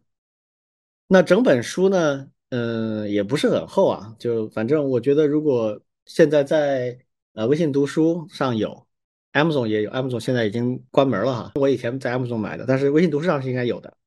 它一共是九章还是十章啊？那么它的前四章和最后一章是最核心的部分啊，其他的几章呢，更多的就是分析这个理论的来源啊，它的形成逻辑什么，就解释我为什么会有这个理论啊。真正对理论的阐述就是前四章和最后一章。那么它限定了大国崛起这个主题之后，所以它论述的内容就非常聚焦。比如它就讲什么是国际主导国，主导国需要什么样的能力，承担什么责任，又应该追求什么利益，这里面有没有什么统一的全球统一的普世价值可以发挥作用。最后他就给了一个叫做普世价值的中国方案。这个方案呢，就是把我们古代讲的仁义礼啊这个东西呢把它现代化，现代化之后呢就分别是叫国际公平啊对应这个仁啊啊国际正义对应这个义啊，然后就是叫做在文明层次上互相尊敬的大国间关系，这个就针对那个礼，以这三个为中心构建的国际关系啊，就被称为是新时代大国崛起的一个王道路线。这本书出版是在二零一五年的九月份，同一个月我们的领导人在联合国当时有一个叫七十周年的成立的纪念大会做了一个主旨演讲啊。二零一五年九月份这个联合国大会上的主旨演讲是我们第一次向全球正式的提了这个叫人类命运共同体这个概念。那我个人认为这个就不是巧合啊，呵呵，很可能就是有关联的，就是一定是探讨过，而且在这个形成当中是起到作用的啊。所以呢就赶在那个时候出了这本书。那么最近几年，尤其是去年底到现在以来的我们的外交实践，也非常明显的可以看到我们实际上已经选了这条王者之道啊。所以我这次推荐这本书呢，就也是希望有兴趣的朋友可以更深入的去理解这个背后的逻辑，就是我们为什么会叫人类命运共同体啊？它只是一个听上去好听的口号吗？其实不是的，它是有很实际的利益在背后，就是我们是现实主义的考虑才选择了这条王道啊。当然也有一些更体系化的思考，而不仅仅是这样的一个口号啊。实际上余学通老师还有另外一本书，好像叫《大国领导力》啊，但那本书呢是他早期的一些英文论文和文章的一个汇编，就系统性上会差一些。其实他的道义现实主义这个思想是由来已久的，从他在美国念书和教书的时候就已经有这个想法了啊。但是这本书是最后成型的理论的体系在这里面比较完整啊，所以呃有兴趣的朋友可以看一下，哪怕你对呃国际关系没有太大的这个感觉，就是看别的不多的话，只看这本书我觉得也没有太大的问题啊。这是我今天推荐的这本书，挺好，我已经加到微信读书的书架上了。嗯，严老师是我现在应该说我最佩服的一个国内的国际关系学者，他逻辑性非常非常好，就是他能在一些复杂的问题里面找到一般人看不到的一些观点，但这些观点是非常符合逻辑的。他经常能发现常见的偏见里面的逻辑漏洞。好，第二个是我来推荐。对，我今天推荐两本数学书啊。对，但是呢，大家不要被吓着了啊。对，我今天推荐这两本还是有它的特点和有趣的地方。对，那我相信啊，就是呃，念大学里面很大很很多同学都练过那个两门课程，一门叫做高等数学，一门叫做线性代数。对，我不知道大家在学这些课程的时候有些什么感觉啊？对，至少我当时是觉得，嗯，抽象、难，对吧？然后呢，不知道这些内容以后有什么用。对，我今天推荐这两本书呢，就和这两个大门课是很有关系的。一门一本书呢叫做《数学要素》，一本书呢叫做《矩阵力量》。对，数学要素里面其实讲了很多内容，对，包括从基础的加减乘除、坐标系、几何函数到微积分。对，微积分是他花了不少篇幅阐述的。对，那矩阵力量从它的名字大家就应该清楚，主要主要就是讲以矩阵为核心的，特别是线性代数里面的一些很多的内容。对，那我为什么要介绍这两本数学书呢？对，因为数学书包括微积分也好，矩阵也好，对，其实有已经已经很多了。对，那这两本书其实我觉得它最大的两个特点，对，一个特点呢是可视化，对，就是这两本书都挺厚的，对，里面讲的东西非常多，而且呢都是全产业。对，那里面一个非常重要的鲜明的特点，对你一拿起来就会就会有点爱不释手的感觉。对，就是里面非常几百幅的这种精美的图片。刚才其实李老师在介绍那个嗯奥林匹克数学竞赛的时候，其实提到过，对吧？几何题，很多时候呢，你把它画出来。你可以盯着它去思考去启发，对吧？这是一个很好的。对，那我记得我们当时在念大学上这些数学课的时候，对吧？我们数学老师功底好不好，很大一部分就是能不能够在黑板上面能够画出做出那些复杂的图形，对吧？几何的还有那个微积分方面的。对，这很重要。对，因为这对于你你去理解那些公式概念，对，甚至至关重要的一些一些一些点。对，那这本书里面它其实有大量的这些东西。对，不光是为了突出能够让你好理解好学习。第二个呢，其实也是我前面提到一个，就是大学的很多内容啊，和我们在中学里面学到的一个很大的不一样的地方，就是它非常抽象。对，你会你会发现满书本的都是一些符号，对吧？对，这是它这这是数学本身有它这样一个非常重要的一种特点。对，它因为它的普适性嘛，符号化。对，但是呢，带来了一个很大的问题，就是很难理解。对，所以说呢，你。你去看国外的这些数学教材的时候，你会发现很多时候啊，和我们国内很大的一个差别就是国外的这个数学教材啊特别厚，对，甚至有的上千页，对，国内的有的就比较薄，甚至过于薄，对，很精很很精炼，对，那之所以国外的很多的是挺厚的一个很大的原因是，不光是它会比较细致的去讲解一些内容，它会举很多例子，还有很多的一些习题。对，而且呢，它习题里面也是一些例子，它就是为了让你更好的去理解里面的一些概念和里面的一些关键的一些公式、一些变换。对，甚至有的例子呢，还可以从一些实际的应用场景里面去导出，甚至讲一些应用上的一些一些点，这是它的一个特点。对，那这本书里面其实也是一样，对，它的很多的一些图形其实都是基于某个具体的例子。比如说某一个具体的矩阵，某一个具体的那个微积分的一些函数。对，那第二个比较大的特点是啥呢？它里面相当多的一些图形其实都是用 Python 去可视化出来的。对，所以说呢，它这个书其实也是标榜可视化的数学，对，或者是 Python 可视化。而且呢，这个这这这两本书是目前已经出的，它实际上是一个系列，它把它称之为鸢尾花系列，还有编程，还有概率统计，还有机器学习，对，好几本，他们的风格都是一样，都是里面用大量的 Python 代码去做里面的一些可视化的一些图，对，而且呢，它的这些所有的这些 Python 代码。甚至它的内容都是放在 GitHub 上面的，对，你可以把它的代码下载下来，可以去运行，可以去同样绘制这样一幅图，甚至呢可以对里面的一些参数改一改，可以去做一些变换。对，那这个呢其实是我们现在特别关注的一个东西，对，实际上就是随着数字化技术的发展，对，随着编程这些技术和教育的结合，对，你会发现我们现在教材其实有一个非常重要的一个趋势，对，这个也和我们上一次的一个话题有关系，我们在做微专业，对，微专业里面的一些教学，其中有一个很重要的点就是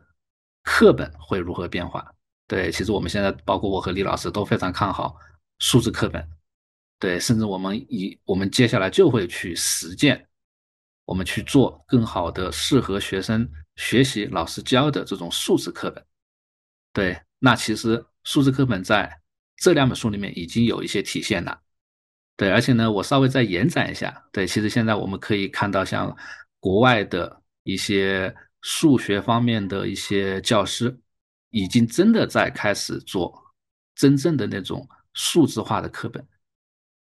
不光是这种可以可视化，甚至是可以可交互的。而且呢，这种可交互的就不是传统的纸质版的书能够呈现出来。对，我说的可交互，实际上就是在线的网页的形式去呈现。对，不光是可以看到数学公式，用一些具体的例子可视化出来，你还可以实时的去拖动那些图形，放大、缩小，然后呢三百六十度的去做观察，调整里面的一些参数，它马上就会变换成适合这个参数的新的这种图形。对，现在其实已经可以看到，包括线性代数还有高等数学。对，而且呢，做这些事情一个很大的一个驱动力，也是也是因为现在包括像人工智能的热，对，因为我们知道像人工智能也好，机器学习也好，对，实际上它背后是有非常深的一些数学的一些知识的一些支撑的，对，那所以那很多的一些计算机的一些科学家，对，其实都在去想着怎么样去把这样的一些数学知识交给后来者。然后呢，他们就会动一些脑筋，对，包括用我刚才所提到的，用 Python 代码去可视化，甚至用一些像 JavaScript 前端的这些语言去写一些可以交互式的这种小的案例、小的工具。这样的话呢，可以让你在不光是在读课本呢，你甚至还可以去动手去实践里面的一些小的 demo。对，这个呢是我觉得还是挺重要的一个趋势，也算是未来学习里面的一个很重要的点。对，那可以体现在我们的数学课本里面，更可以体现在以后我们其他的很多的一些学科的课本里面。对，当然这里面又涉及到像编程的普适性，对吧？这个也是我们为什么提倡，哎，人人都应该去学一些编程的知识。对，如果你是一个教师，你有能够会一些 Python， 你完全可以用这些东西和你的教学可以结合起来，设计出更加不光是这种比较酷炫可视化的，而且真正能够对学习效率有帮助和提升的这种教学工具和数字课本。对，其实今天呢，我我并不去分享就是这个这两本书里面的具体的内容啊。对，内容其实我相信你去看传统的一些数学课本，其实它的内容是一致的，但是呢，它的这种表述方式，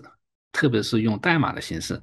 对，甚至是可以交互的方式去表述，我觉得是一个比较有趣的一个点。对，我相信，对，因为它的那个 GitHub 的仓库都是有的，而且它里面的章节也都是开放的，对，你可以去下载一下，对，甚至去看一下它的那个纸质版的书。对，我相信大家应该有，一定会也会有一些不一样的一些感受的。那两本书我在王老师的办公室里翻到过啊，印的是真好看啊、嗯呃，然后巨大的不同，我觉得他全部写完之后，应该可以跟克努什的那一套书相提并论了，就是从厚度上、啊。嗯嗯，王老师，过两天我去你办公室看看。嗯，好的，没问题，随时欢迎。嗯，他那个书我觉得唯一需要做的事情就是一定要把它放到网上去。他那个书印成纸书真的是就是我觉得没必要，完全太费纸了。他真正给人最好的体验的就是在线上的网页啊。啊，他的代码直接放进去可以运行，然后他运行的结果就是那些可视化的图表，那些图表都是可以实时的可以去互动的。啊，对，等我们那个数字教材的格式和相应的一些软件出来之后，我觉得可以说服他把他东西搬过来，挺好。是的，好，老张，嗯，呃，今天我推荐的两本书呢，其实对也是两本书，但是它是同一个主题，就是关于博弈论的。呃，一本书的名字叫《合作的进化》，另外一本书叫《超级合作者》。但是为什么他会从博弈论讲起呢？我也我也简单的跟大家普及一下，最简单的叫囚徒困境这样的一种博弈。就好比呃张三和李四两个人都被抓了，然后呢警察就会说，因为他们俩是同伙嘛，他们一起呃作案，然后呢比如说他们是强盗，要要被呃判刑，但是呢呃警察就分别跟他们两位就威胁他，就是说如果你坦白，那么我就把他抓起来判刑，那么你就无罪释放了。那么那个家伙就会被判，比如说五年。我跟另外一个人呢也这样说，也是呃，如果你坦白，我就判他五年，你无罪释放。那么但是呢，事实上这个事情的判断系统是这样的，就如果这两个人都咬紧牙关不坦白，那么他们两个人都可以无罪释放。但是如果他们两个人都选择把对方出卖了，那么这两个人都会被判三年，每人三年。当然，如果现在这个时候，就是说我们从任何一个具体的一个人来说，他有两个选择，我到底是呃咬紧牙关不出卖我的同伙，还是说我决定出卖。那么我们再说博弈论，博弈论就是一个概率系统，就是如果我怎么做，那他怎么做，那么我应该再怎么做才对我是最有利的。现在呃，无论是张三还是李四，他都有一个判断，就是假设我选择守口如瓶，而我的同伙出卖了我，我很惨，我会被呃判五年。但如果这个时候我也选择出卖对方呢，那我只会被判三年。也就是说，只要呃，我如果是对方选择出卖我，那么我的最佳选择是出卖对方。好，现在假设对方的选择，就是我的同伙的选择是守口如瓶，而我的最佳选择是什么呢？我的最佳选择当然也是出卖对方。因为如果我我同样出卖了对方之后，我就可以无罪释放。也就是说，呃，无论我的同伙是不是出卖我，我的最佳选择都是出卖对方。可想而知，我的同伙也是这么想的，他也不是笨蛋。所以这两个犯罪经过理性的判断，最终的决定是同时出卖对方。这就是囚徒困境，就是哪怕他们都非常清楚的知道，只要我们都咬紧牙关不出卖我的同伙，我们两个人都有机会无罪释放。但是他们通过理性判断，最后两个人都会各被判三年徒刑。这就被称之为囚徒困境。而这个囚徒困境其实呃，最开始被提出来的时候，非让很多很多的这种研究博弈论的，甚至研究数学的，研究这种策略的，研究战略的人都会去思考，哎呀，这个确实是非常的有意思。因为人类的愚蠢啊，往往就会在于明明知道呃，那是一个更好的选择，但是我就会去选择那个不太好的选择，然后把整个人类拖入困境等等等等。其实类似的还有一种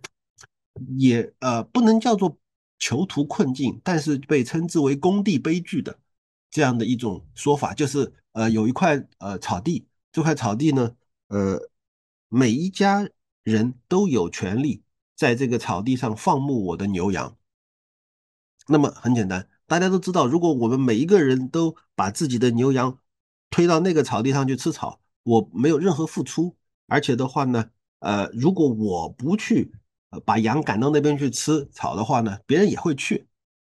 呃、这就是一块工地嘛。那么为什么工地会变成悲剧呢？因为所有人都去啃食那个 带, 带着牛羊去啃食那块草地，最后那块草地就被啃秃了， 整, 整个那个草地就被荒废掉了，整所谓的公共资源的滥用就会变成这样。因为每一个人都会想，就算我不把我的牛羊赶去呃吃草，别人也会去的，那我还不如紧赶着慢赶着赶紧的去多啃两口，那至少我也不亏啊，在这个草地被荒废掉之前，这个我的牛羊也免费的吃了一段时间。那么工地悲剧是囚徒困境的一种变种，大概的意思就是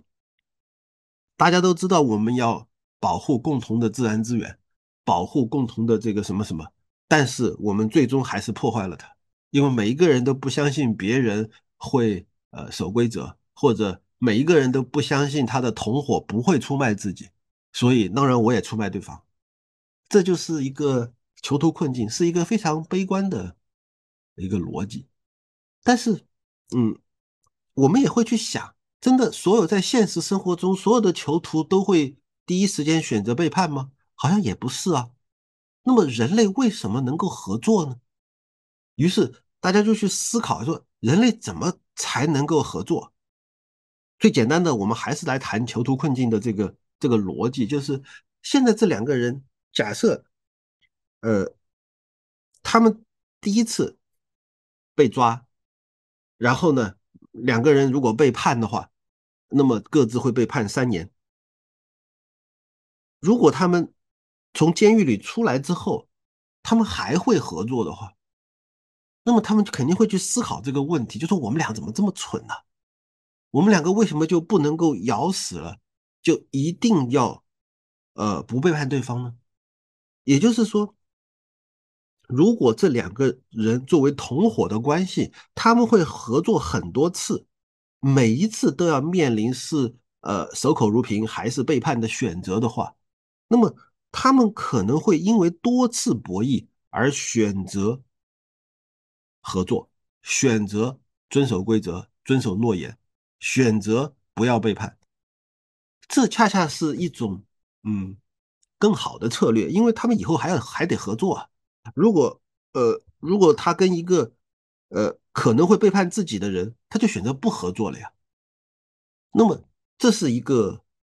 很简单的一个思路，但是到了后面就是呃六七十年代的时候，就有计算机科学家就说，哎，咱们来玩游戏呗，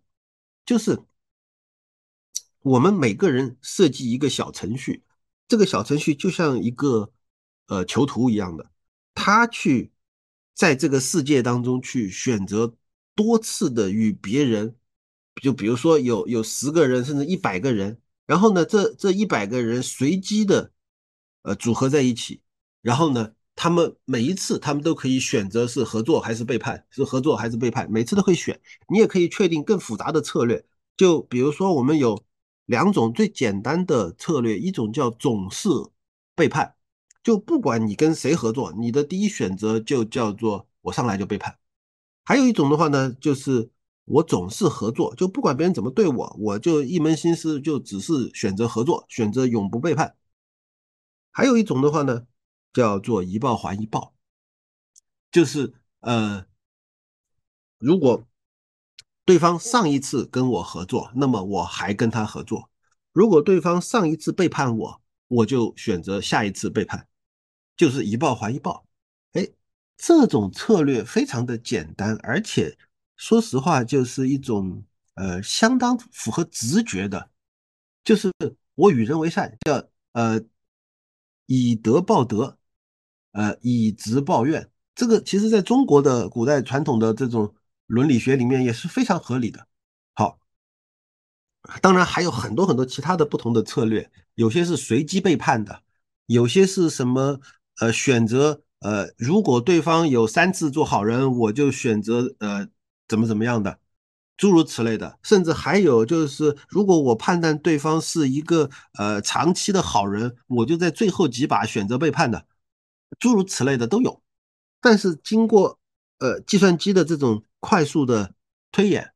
最后获胜的就是他最后一次一次的背叛，一次一次的这个选择合作还是选择背叛，他会算积分嘛。最后得分最高的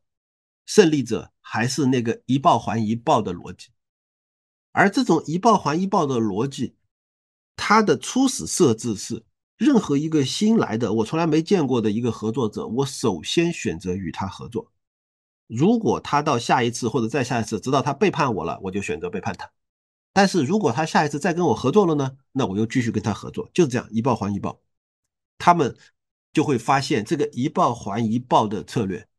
就获得了最大的成功，也是获得了最高的积分。当然这这本书还讲了非常非常多啊，这是呃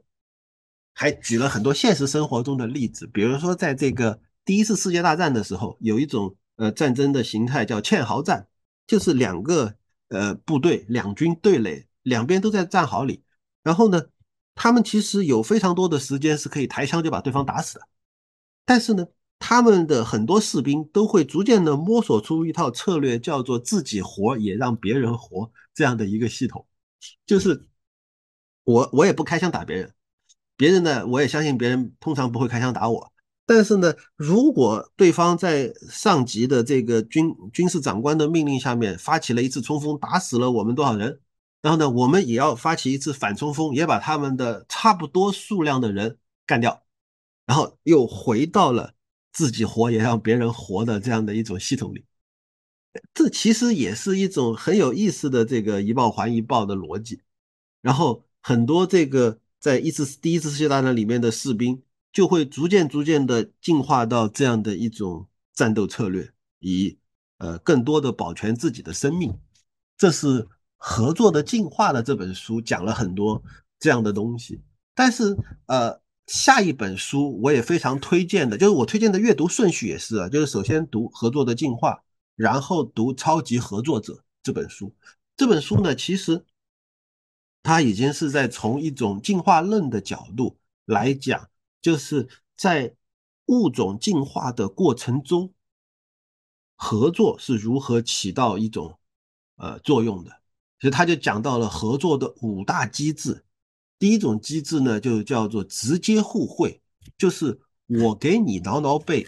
你也会给我挠挠背，这个就很有意思，就是说我对你好，你也对我好就可以了。但是第二种合作机制就叫做间接互惠，就是在一个村庄里或者在一个种群中，如果我给你挠挠背，就会有其他人来给我挠挠背。